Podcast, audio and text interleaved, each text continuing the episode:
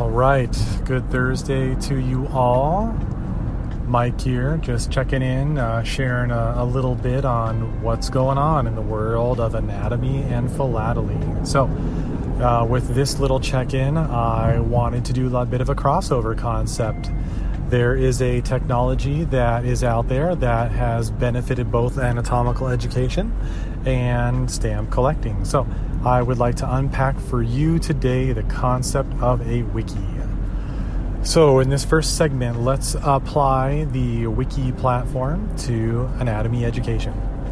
So, not too long ago, I was able to partner with a medical student who, upon matriculating to medical school, recognized that sharing student generated study resources was broken. The process basically looked like medical students uh, forming a closed Facebook group. Gosh, it might have even been a Google group. I can't remember. But anyway, uh, regardless of the platform, when students would get on board and share a study aid, like I don't know, maybe a link to a flashcard set or a PDF of a diagram that simplified blood flow to the abdominal uh, region, it would it would be posted, but then it would quickly become buried in a chronology of a of a stream, if you will, of other posts. So that was one of the main drivers of trying to find out another solution, another platform to something uh, that was social media in nature that would just essentially have a timeline and making it really hard to find things. So one thing that this medical student, uh, his name Forrest Monroe, uh, shout out to Forrest, he uh, was very much aware of the technology, um, which is a wiki platform. And just to unpack what that is all about, what are the characteristics of a wiki? It's essentially a web page and therefore a series of hyperlinked uh, web pages that can be edited very easily by members of the wiki. So uh, it gets a little bit scary at first to think about editing a wiki. Um, the most common uh, wiki that people uh, would have probably heard about out there is Wikipedia. It's a encyclopedia that is on the web that is edited, editable by anybody with an account, and uh, no matter where you are or what language you speak, there's millions of articles across hundreds of languages on Wikipedia. So I like to tell my colleagues, my students, if you can edit a Word document, you can edit a wiki. However, relatively few people edit wikis. Um, a lot of studies are put out there showing, you know, a very low percent, like under 5% of people that are of unique ac- accounts that are visiting wikis are actually then going on to contribute content. But that's okay. That's that's basically the nature of a wiki. So that is the the basic description of a wiki. It's going to be a, a web page edited by anybody. So if you want to start a page on something um, in the world, an, an, article, if you will, you're going to search Wikipedia first, see if it exists. If it does, you can add your expertise and your information to that article, or if it doesn't exist, you can create it. So, um, same kind of uh, idea can apply to education. So, there are a number of wiki platforms out there. So, there's there's Wikipedia, and and that is based on its own um, wiki format. But there's some other uh, low barrier, easy to set up, and easy to edit platforms out there. The one that I was involved in with this uh, medical student Forrest is called uh, Wikispaces. Um, however, Wikispaces, I don't know why. There's probably several reasons why they had to close their doors. Uh, websites and web products uh, shut down all the time. So, unfortunately, the, the wiki that we developed over around seven or eight years closed its doors um, back in uh, 2018, I believe it was. So that was a bit unfortunate, but we were able to download and, and back up all the content that was on that wiki. And now it's just a matter of finding another suitable platform to then try to migrate this content to. So I would say if you're interested in wikis at this point in time uh, with medical education, you're going to want to uh, check out a paper that Forrest and I were able to write up and submit uh, to Journal of Medical um, Internet Research.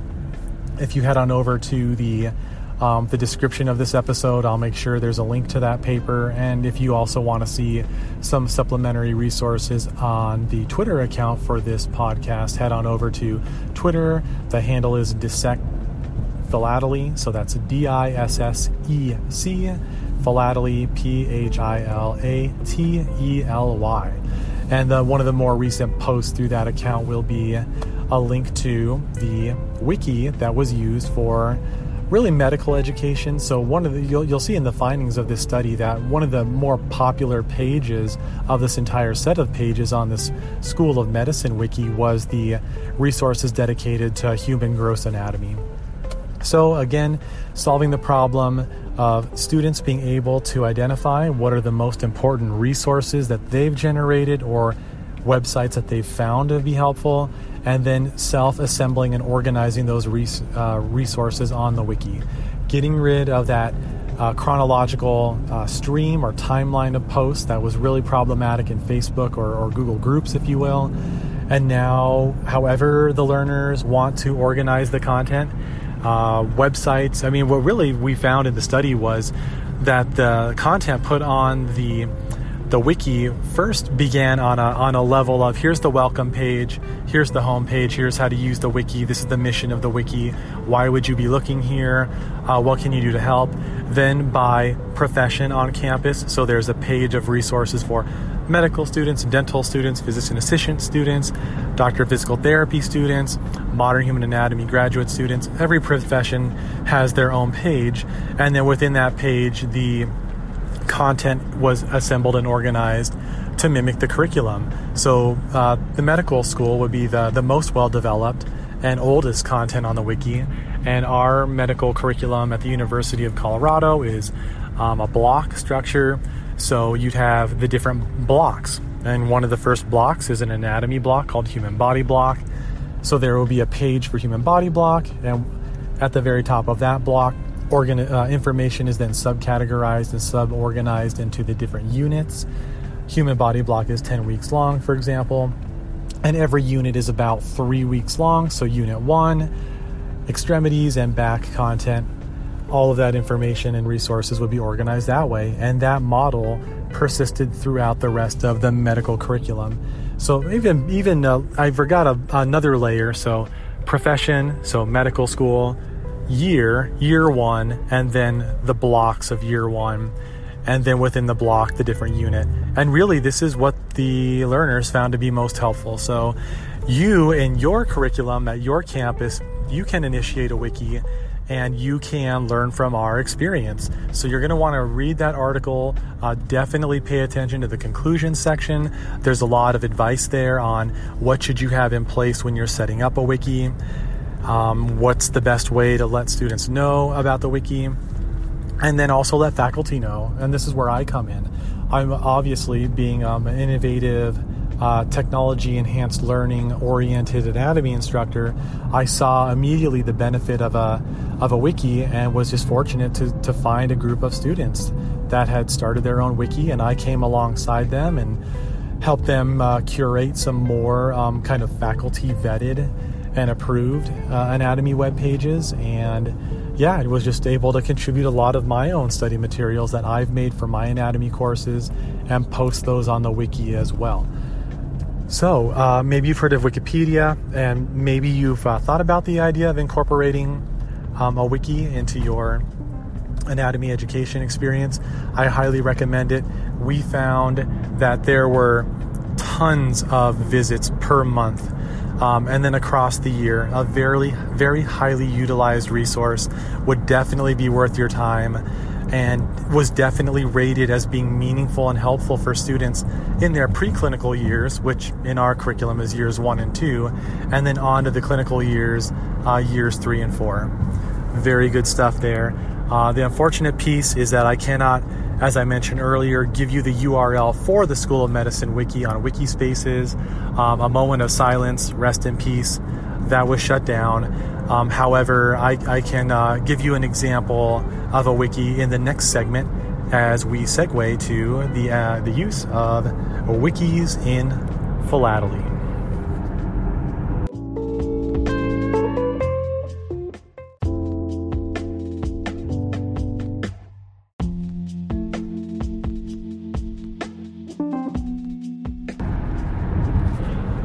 Okay, now for the philately segment of the podcast.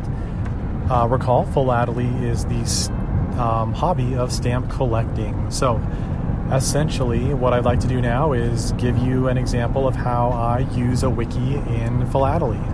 So, I mentioned in the anatomy um, segment that I had a little bit of a letdown when the Wikispaces platform closed down. However, I was familiar with a wiki platform all the way back from 2007 when I was a graduate student. So I've been thinking about uh, wiki usage in, in, in, education for a really long time. So I was able to um, just take a quick look at my um, PB Works account. That's PB as in peanut butter uh, works. And pbworks.com is another um, uh, wiki platform. Very low barrier, um, easy entry, uh, really nice way to set up um, an account, set up a wiki as an educator, and then um, populate it with content. Now, I've actually been able to transition um, the wiki to uh, a philately based wiki, and essentially, once you, um, you know, nothing's going to do justice uh, in terms of a description uh, to to the wiki. I really encourage you to head on over to the URL of what I've put into the description of this episode, as well as over on the Twitter account, uh, Dissect Philately. So basically, if you go to philately.pbworks.com, you will find yourself looking at a wiki that I've put together. And the wiki has been around for, you know, I think a couple of years now. And what I basically have done is categorized and curated all of the web based resources that I have found useful in my um, pursuit of learning about stamps. So, as you will um, hear in the, the hobby of stamp collecting, one of the most important uh, aspects is knowledge and information. This is how you know what you're collecting, what a good price is, what is valuable, what is rare, what is scarce, uh, what is a fake, what has been reperforated, regummed. I mean, the, the more knowledge you have, just the better hobbyist you are uh, the, the less likely you'll be taken advantage of when you buy or actually when you sell. You may not know what you're selling and you might be offered and you might accept a very uh, low price for what you actually have in your collection. And you know, you'll just find that collecting stamps will be much more enjoyable when you have knowledge and information behind what you're collecting because the whole argument for the appeal of stamp collecting is these are little pieces of paper that have served a very interesting purpose in the history of communication within our country.